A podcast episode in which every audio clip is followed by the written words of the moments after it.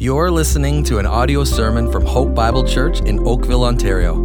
For more information, please visit our website at hopeoakville.ca. So, if you have your Bible, Acts chapter 20 is where we will be. Such a privilege that we get uh, to study the Word of God together. And I know, um, I, I know that we just met, but I'm to come. I'm to come in kind of, kind of heavy right off the bat here, okay? Because God has put on my heart uh, a message that I believe He's led me to, to come today to bring to you, and, and I want to start with this reminder. And the reminder for us in the room is is this: um, we, it is possible for us, we need to remind ourselves today that it is possible for us to live the years that God has given us on this earth and completely waste it, to just completely waste it. And, and now I'm, I'm not even talking about wasted in the sense of like just outright, you know, awful living, you know, uh, just, just totally entrenched in sin. We kind of understand that. But we need to be reminded as we come to church today that it's possible for us to just give our lives to things that won't matter for an eternity. Uh, in fact, I've brought a definition of a wasted life with me today, and it's this A wasted life is a life lived to exalt self and accumulate treasure here instead of exalting Christ and seeking treasure in heaven. We just need to be reminded of that today. And now I recognize none of us woke up this morning and drove to church and are going, I'm like, I'm trying to live a life exalting myself and just accumulating earthly treasure. I recognize none of us like probably are here intentionally setting out to do that. But we need to be reminded this morning that uh, when we leave church today, that we're bombarded within a cultural message that wants to get us to live to that end. The exaltation of self, me, me, me, me, me. The accumulation of more, more, more, more, more. And if we're not careful, we can get so sucked into that that we can end up living a life on this earth that's just wasted, that's just not given to the things that will matter for eternity. And that's why I'm so excited for us today to drop into a conversation in Acts chapter 20. Uh, uh, uh, you, you, many of you know this, but a bit of the context of this conversation. Paul, the Apostle Paul, he has set his face on getting back to Jerusalem. In fact, he's so passionate, I have to get back to Jerusalem. He, he actually makes mention, I, I don't even want to go directly through Ephesus because in Ephesus, there's this church I love, full of people I love, full of these leaders I love. And he's like, I can't get caught there. I got to get back to Jerusalem. And so uh, on his way back, he stops in a city called Miletus. And it's uh, while he's there that he calls the leaders of the church in Ephesus. He calls the Ephesian elders to himself. And we get to drop in on the conversation that Paul is having here. Now, th- this is such a privilege for us. Because one of the things Paul says in this conversation is like, hey, I know I'm never going to see your face again. So think about that. These are his like parting words to a group of church leaders he absolutely loves in a city and part of a church that he absolutely loves, what does Paul have to say to them? And there's something in Acts chapter 20, verse 24, that I believe for us today is the key to hear what Paul says so that we don't spend the years of our life on this earth having wasted it. And so I want to pray and ask for God's help. Then I want to read the text, and then we're going to make our way through it together. Father, uh, when we just stop right now, because we are so desperately in need of your help, Lord, I'm just like, I'm, I'm so powerfully reminded right now that we can be in this room and we can, we can go through the routine of this. But Lord, without your spirit among us, Spirit of the living God, driving the living and active word into our hearts. Oh Lord, nothing, what, nothing of eternal lasting significance happens. So God, please, you tell us that your word will accomplish that which, that which it sets forth to accomplish. You tell us your word is living and active. Lord, you tell us that if we will uh, just simply preach Christ without eloquent words, Lord, you will work through that. So God, I ask you and I beg you right now would you come do a work in our midst that only you can do, so only you can get the glory for it? Please, God, I know you delight in answering that prayer. And I pray this now in the power of Jesus' name. And all God's people said, Amen. Amen. Acts chapter 20. I'm going to begin reading in verse 17. Now, from Miletus, he sent to Ephesus and called the elders of the church to come to him. And when they came to him, he said to them, You yourselves know how I lived among you the whole time from the first day that I set foot in Asia, serving the Lord with all humility and with tears and with trials that happened to me through the plots of the Jews. How I did not shrink from declaring to you anything that was profitable and teaching you in public and from house to house testifying both to Jews and to Greeks of repentance toward God and of faith in our Lord Jesus Christ. Now, listen closely.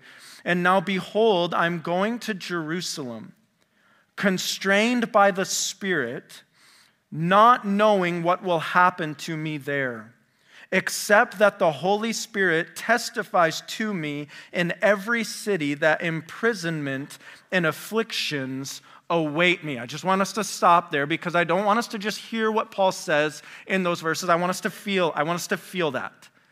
Uh, you, Paul has called this, this, this group of church leaders that he loves, and here he is having this final conversation face to face with them. And uh, in the midst of this, he, he says to this group he loves and this group that loves him, Off I go to Jerusalem. I don't know what's about to happen to me, but here's what I do know. The Holy Spirit testifies to me in every city that imprisonment and infl- affliction await me. Now, feel this. Feel, feel what it would be like for someone you love to walk into your living room a father, a mother, a son, a daughter, a dear friend, and, and they look at you and they say, We know God has called us to the city. We don't know what is awaiting for us there, but here's what we do know the Holy Spirit has testified that imprisonment and afflictions await us. In your flesh, what do you want to say to the one you love? Don't go. There's got to be another way, there's got to be another place. Surely this cannot be the will of God on your life. And this is the message Paul has delivered. And when you read this, of what Paul has just said, and then when you study Paul's life, you're like, man, you just keep walking into these cities, proclaiming the gospel, getting beat for it, thrown out of town, and off to the next city you do to do it again. How do you do that? And I think it's something he says in verse 24 that helps us understand how it is that he's given his life to this. And it's in verse 24 that I believe we'll build an outline together of how do we not waste our life. Verse 24, but I do not account my life of any value, nor as precious to myself, if only I may finish, if only I may finish my course and the ministry that I received from the Lord Jesus to testify to the gospel of the grace of God. How do you not waste your life? Let's build our outline from this verse right here. It starts with this. It starts with this. You consider your life of no value. Point number one you consider your life of no value. Now that hits us a bit abruptly, does it not? I don't know about the bookstores around here, but, but in Indianapolis, we don't walk into the bookstores and hit the self help section and find a title like that, okay? You with me on that?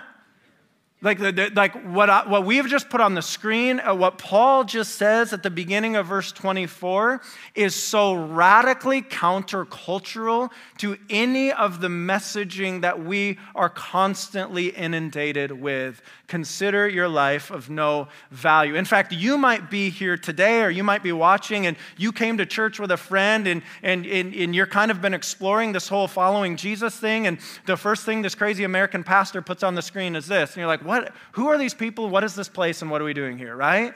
What does Paul mean when he says, I do not account my life of any value nor as precious to myself? We got to spend some time understanding this. Three questions that I'm building off of this to help us understand this. What does this mean? What does this mean?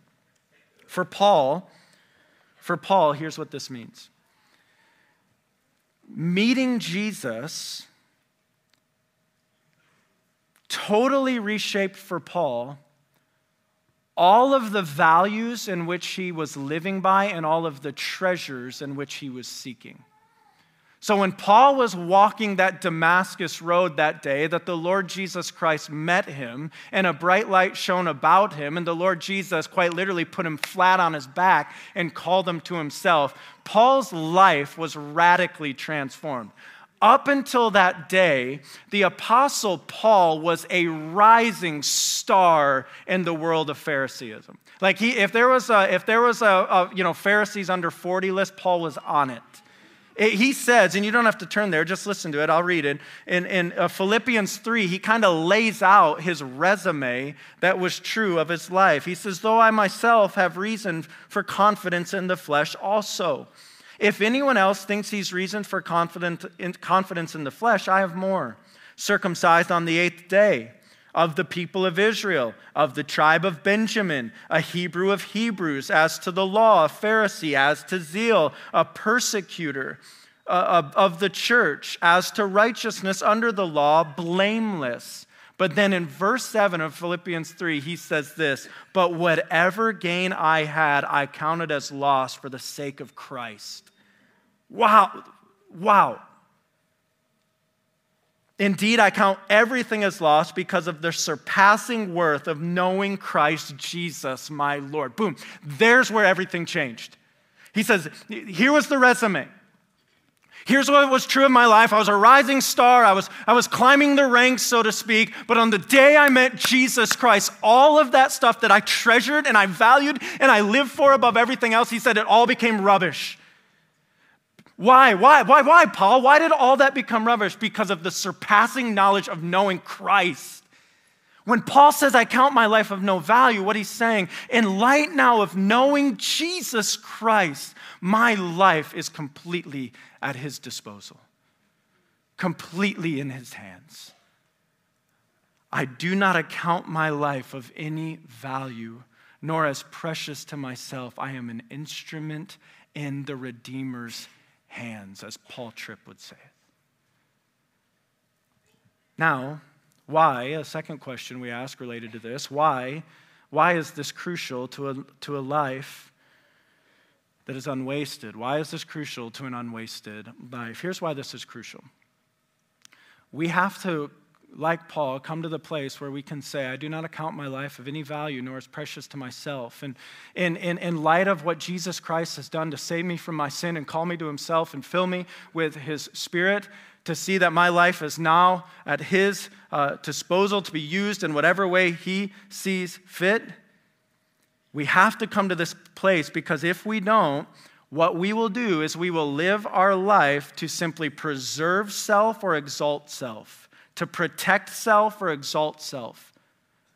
It, it, uh, until we come to the place where we can say, like Paul, I account my life of no value nor as precious to myself, that I, I just want to run the course Jesus has called me to, we will make every decision in our life to protect ourselves or to exalt ourselves.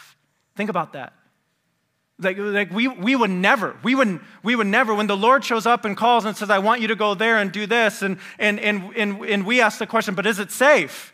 But is it safe? Did you ever find the Apostle Paul asking the question, is it safe? He's like, I go.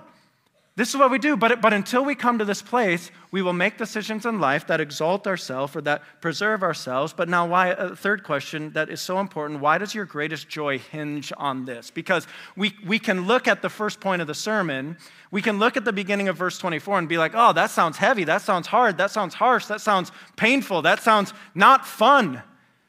But until we understand that once our lives have been so captivated by the Lord Jesus Christ, our greatest joy hinges on us abandoning ourselves into the service of King Jesus. Our greatest joy hinges on that. And you know, you know this. You and I both know this. The times in your life of greatest joy have not been the times you've been so caught up in yourself, right? Like, none of us are in the room going, you know what the time of greatest joy in my life is? When I was just standing in a mirror looking at me, right? We, our times of greatest joy, think about them, think about them in your life. The times of greatest joy are when you have been so swept up by the glory of the Lord. So, so, such a pronounced understanding of how God in a moment is using you. Those are the times of greatest joy. And so when Paul says, I do not account my life of any value, nor is precious to myself. It is a key to our joy. Now, I, I want to give us some motivation to actually, to actually desire to live like this to actually be able to say with Paul, like, this is a good investment of our life to account it of no value nor is precious. And, and I want I wanna, I wanna give us some motivation through some, some group participation. And so I want you to, if you know the first name of both your parents, would you just put your hand in the air and keep your hand in the air? First name of both your parents. Just hand in the air, keep your hand in the air. Um, keep your hand up if you know the first name of all of your grandparents, okay? First name of all of your grandparents, okay? Good. Keep your hand in the air if you know the first name of all your great grandparents. Yeah, there's the weed out course right there, right there. Uh, but there's still some hand, any hand, got first name of a great, all first name of great grandparents. Good. Now keep your hand in the air if you know the first name of all your great great grandparents. Okay? Uh, she's trying. Uh, it's kind of. We got some kind ofs. Okay, now here's, uh, here's where I want to encourage you be encouraged. Your own family won't even remember your first name three to four generations from now. Are you built up in the Lord? I, I, was just preaching at a local high school and I did this with them. All the high, they were like mad. They're like, "You're such a loser, man! Like, why did you? Why did? Do not let that. Do not let that frustrate you. Let that liberate you. Do not let that depress you. Let that excite you. Let that truly. If three to four generations from now, your family doesn't know your name, but they know the name above all names, the name of Jesus Christ, amen. Amen. Now, now, now, with that reality, and with a culture that pumps into us what's your legacy? What are you, Brock? What are you building? What are, what's going to last? What's going to last? We can say, no, that's stupid. That's foolish. How, na- how now do I steward the years, Lord Jesus, that you gave me so that your name permeates the generations of our family and beyond? This is why, considering your life of no value, is a good investment of our lives. Now, Paul goes on, and we're, we're just using this verse to build our outline. And, and I, I want to bring up. I want to bring up this verse in the first in the translation I'm reading from the ESV. It says, "But I do not account my life of any value nor as precious to myself." And then there's two words there after the comma, "if only." If only. Now, uh, there's an, uh, another study translation I'll use called the NET, and the NET says it like this But I do not consider my life worth anything to myself so that. And, and the NET helps us understand something in the original language there that this if only or this so that has a purpose to it. That's, that's a big deal. I love when the Bible says so that.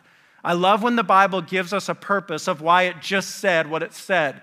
So Paul says, I do not consider my life worth anything to myself. I don't count it valuable nor as precious for this purpose and here's the purpose that I may finish my task and the ministry that I receive from the Lord Jesus. So let's go to the second point.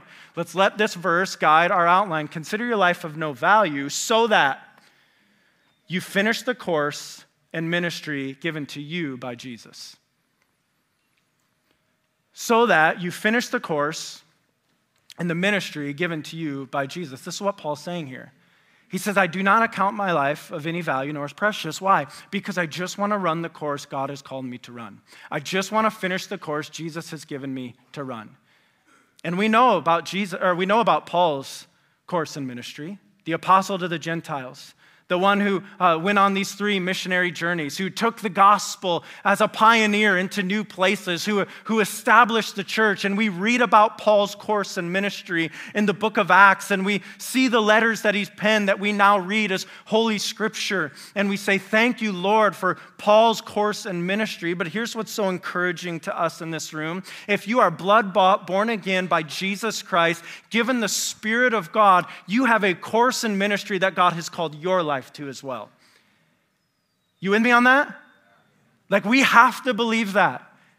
That there is a course and there's a ministry that the Lord Jesus Christ has called us to fulfill as well. And Paul says the key is that we have abandoned ourselves to say, I'm no longer living like I'm the most valuable thing on this earth so that I can finish the course and fulfill the ministry given to us by Jesus. So let me say a few things about our course and ministry that we want to fulfill, that we want to finish. The first thing I want to say about this is you have, you have unique spiritual gifts to build up the church. I, I, feel, I feel like I feel so constrained to constantly be reminding our church that if you're born again, you have believed on the Lord Jesus Christ to be saved. You've been indwelt by the Spirit of God. The Spirit of God has given you spiritual gifts that the Spirit, that, the, that God invites you to, to be used and to be exercised and to be stewarded for the building up of the body of Christ. Every single one of us in this room must be faithful to be using the gifts God has called us to for the building up of the body. Uh, a few years ago, I got into this, this season, uh, this season uh, uh, where I was enjoying running, and it was a short season, okay? But it was a season there where I enjoyed. Any runners, runners in the room, runners in the room? Y'all are crazy, okay? It's just crazy. But I, I found myself in a season where I started to increase my mileage, and I would find myself at work during the day, like, wow, I actually can't wait. I can't wait to go for a run after work. And I'm like, who am I? Like, what happened to me? But as my mileage increased, uh, it, something began to happen. Around the three to four mile mark every day, I would get the worst pain on the side of my knee.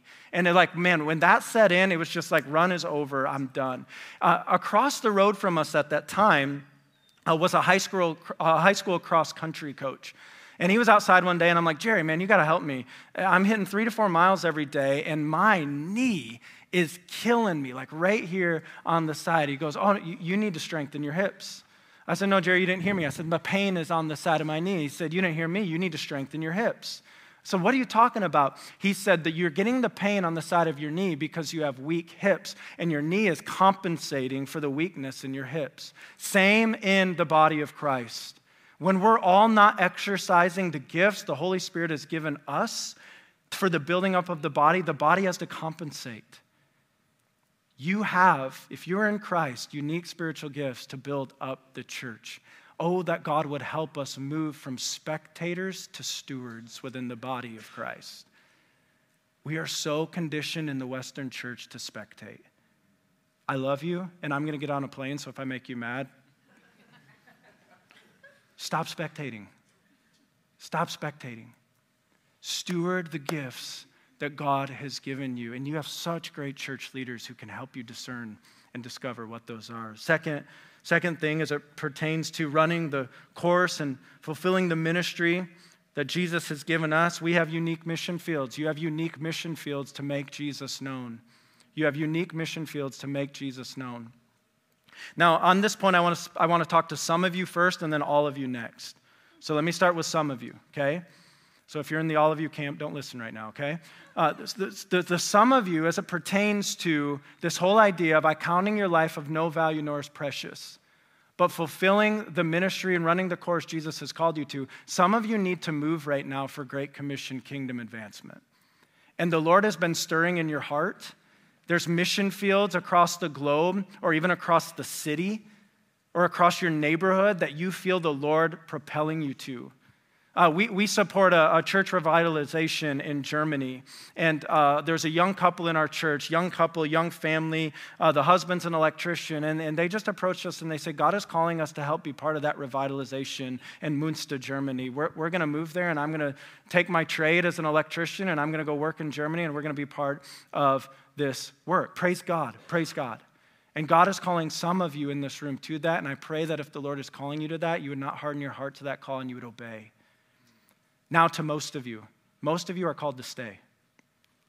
And as, we talk about running the course and ministry that Jesus has called us to, you, we have to come to terms that you have unique mission fields to make Jesus known.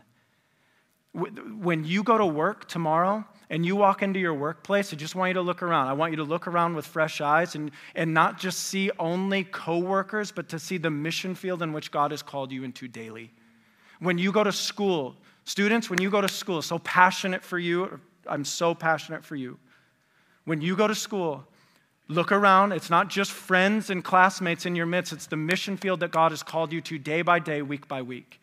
When you climb, parents, when you climb into the stands of your kids' sporting events or activities, look around. For that season, these aren't just the fellow parents, they're the mission field that God has brought you into every Tuesday night or Thursday night with some regularity. Uh, we, we have to embrace the unique mission fields that God has called us to. And if I can say something to you, not just as Hope Bible Church, but as the church in Toronto, I am so, so passionate because I believe Toronto and the greater Toronto area is such a strategic Great Commission city. I've been here three times now in the last year. The first time, the Lord put that so heavy on my heart, like, oh my goodness, the nations are here, the nations are here. The second time, the Lord drove that down even deeper. The third time, I'm like, you all listen, you are such a strategic Great Commission city. Would you be faithful to the mission fields God has called you into? Like, like in Indianapolis, there's, there's some of the nations there, but for the most part, you walk around Indianapolis, you go, Where are you from? Indiana. Where are you from? Indiana. Where are you from? Indiana. That's not the case here. The nations are here. Oh, that we'd be faithful to the unique mission fields to make Jesus known. Thirdly, as we think about running the course and fulfilling the ministry that Jesus has called us to, you have unique roles. You have unique roles from Jesus to steward. I want you to think about some of the titles that the Lord has entrusted to you in your life. Some of you are moms, others dads. We're sons and we're daughters. Some of you are employers and some of you are employees. We're friends. We have these unique roles that the Lord has entrusted to us. And he's saying, I want, us to, I want you to be faithful. I want you to count your life of no value nor as precious so that you will be faithful to do what I'm asking you to do with the unique roles that I've called you to. Um, I, I live with a bit of a perpetual restlessness. And that is a good thing, I think, in some ways, and it's from the Lord. And then some of it's, you know, my own struggles and, and, and, and, and you know, my own flesh gets in there. But I live with a sense of perpetual restlessness.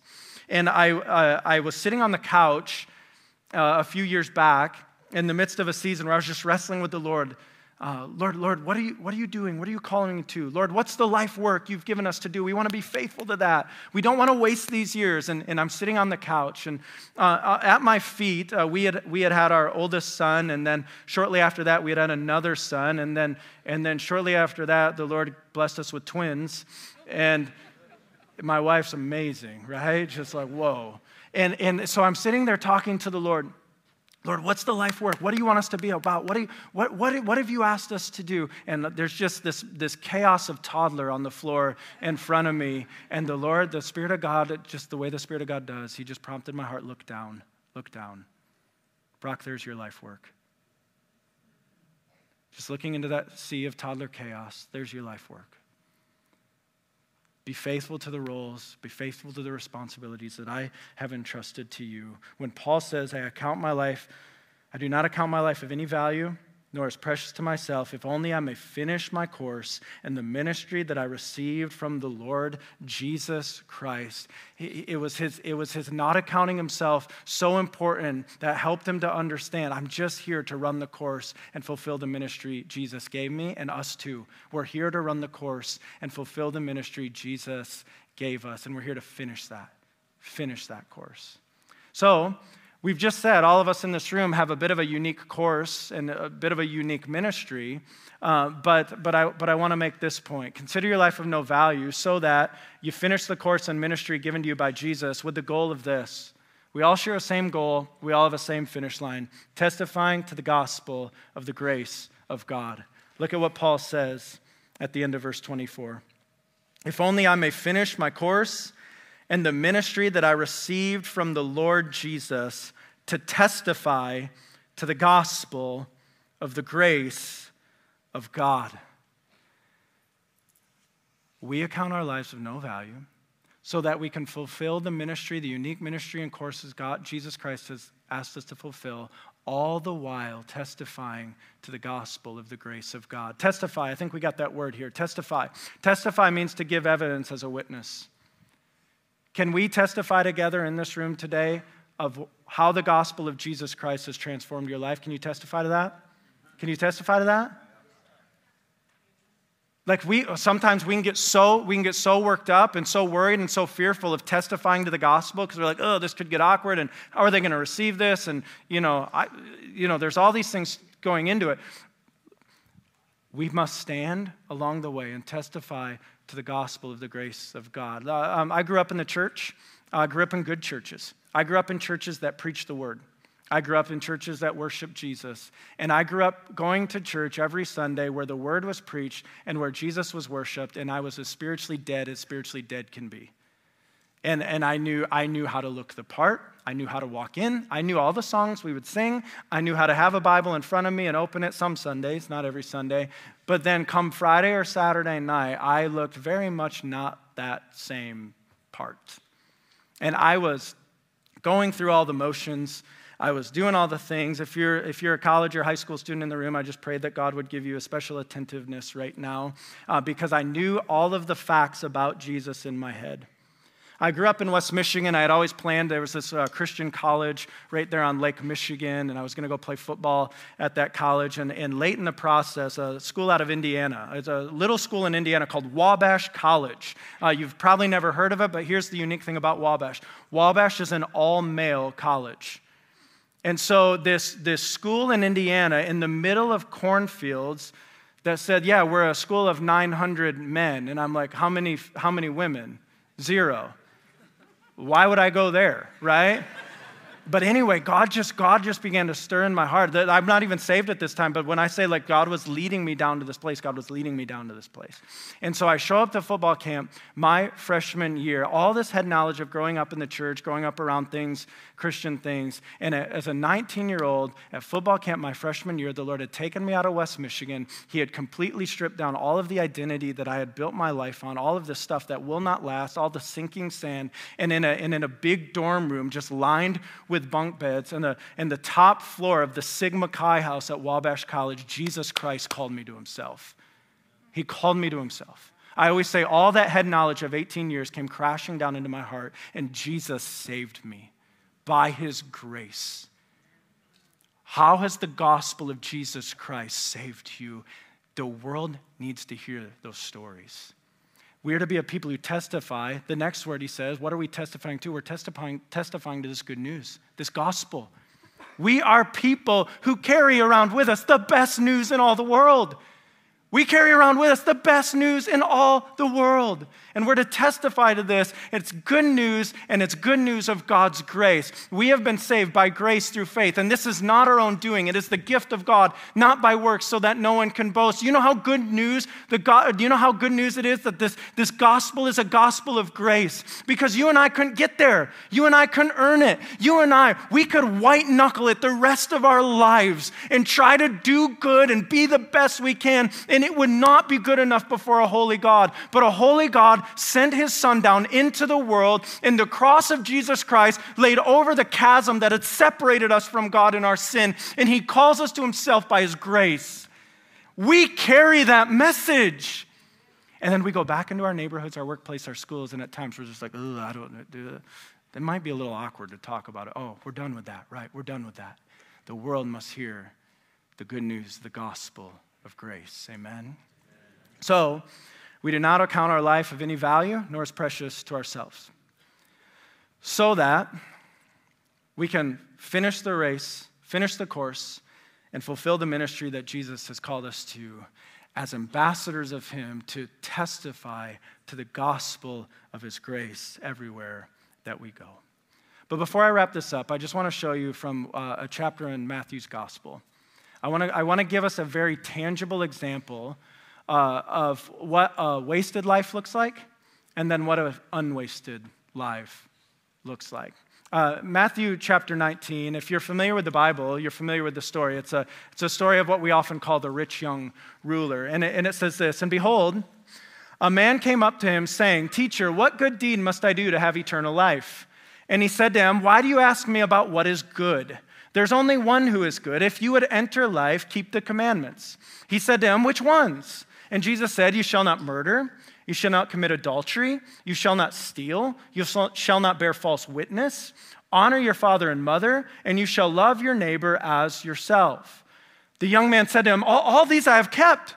What do I still lack? Jesus said to him, If you would be perfect, go sell what you possess and give to the poor, and you will have treasure in heaven, and come follow me. The Lord putting his finger right on this man's heart to say, I want you to abandon everything. I want you to give up the thing you love the most so that you could actually love me more and follow me. Now, this verse 22 of Matthew chapter 19 is just tragic. Feel the tragedy of this. Feel the tragedy of this. When the young man heard this, he went away. He went away what? He went away sorrowful, for he had great possessions. He went away sad. He walked away from Jesus sad. Hear that again. He walked away from Jesus sad. And all of the watching world, the people who did not yet know Christ, they went, What a life! He's rich. He's young. He's powerful. What a life. He's got everything. He's rich. He's young. He's powerful. And everyone who had actually known Jesus said, What a waste. What a waste. How sad. Now look at this. Look at, the, look at the testimony this was to Jesus' disciples later in the same chapter. And Jesus said to his disciples, Truly I say to you, only with difficulty will a rich person enter the kingdom of heaven.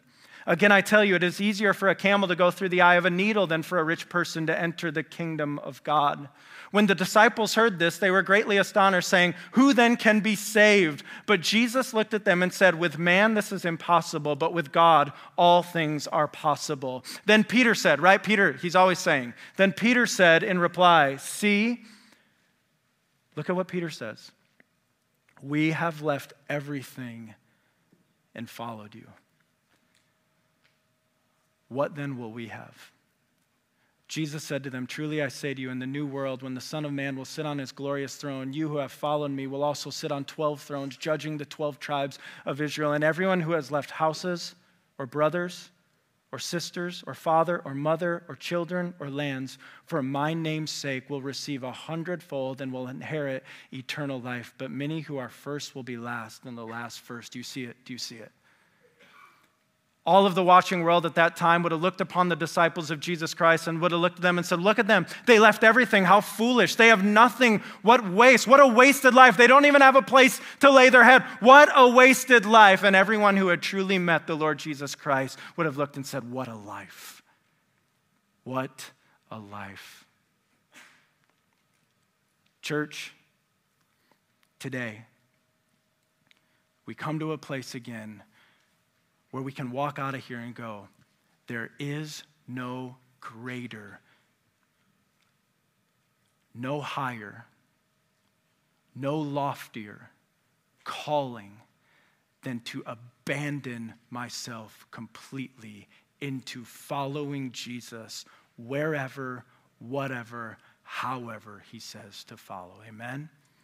And so I, I just want to invite you to stand. And in just this m- moment here, I just I just want to lead us through a time. If you just stand and bow your head, I just want to pray uh, this verse over us. I want to ask that God would press these realities into our hearts and that He would apply them as He sees fit. And so, with you standing with your head bowed, I just want to read Acts 20, verse 24. But I do not account my life of any value nor as precious to myself, if only I may finish my course and the ministry that I receive from the Lord Jesus to testify to the gospel of the grace of God. And with uh, the help of God right now, by the power of His Spirit, I just want to pray um, and ask, uh, Lord, if there's any in here right now who, uh, like my own story, maybe have gone to church years and years and years but have never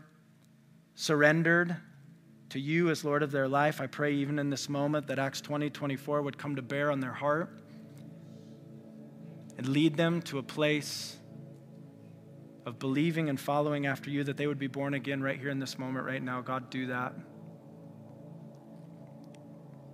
Lord, I pray Acts 20 24 over every individual heart in here. I just pray that right now your spirit is ministering to each and every individual heart to bring your word to bear in specific ways in which you're calling this word to come to bear on their heart, that they would not be hearers only, but they would be doers. I pray this over our voc- vocational realities. I pray for those in here who own businesses, that Acts 20 to 24 would come to bear on how they think about leading the businesses, companies, corporations you've called them to. I pray it for all of the people in here who are workers that Acts 20 to 24 would come to bear on the, their vocational life, that we would not spend the years of our life just only focused on how much we can accumulate here and now, that in the moment, the moment you call us home, will just be gone, just gone in a moment. God, bring that to bear. And Lord, I just pray for boldness. However, you're asking this to be applied, oh Lord God, that we would respond. Lord Jesus, because within three to four generations, no one will even remember our first name. That liberates us to live a life so that the name of names is exalted over all. And all God's people said, Amen. Amen.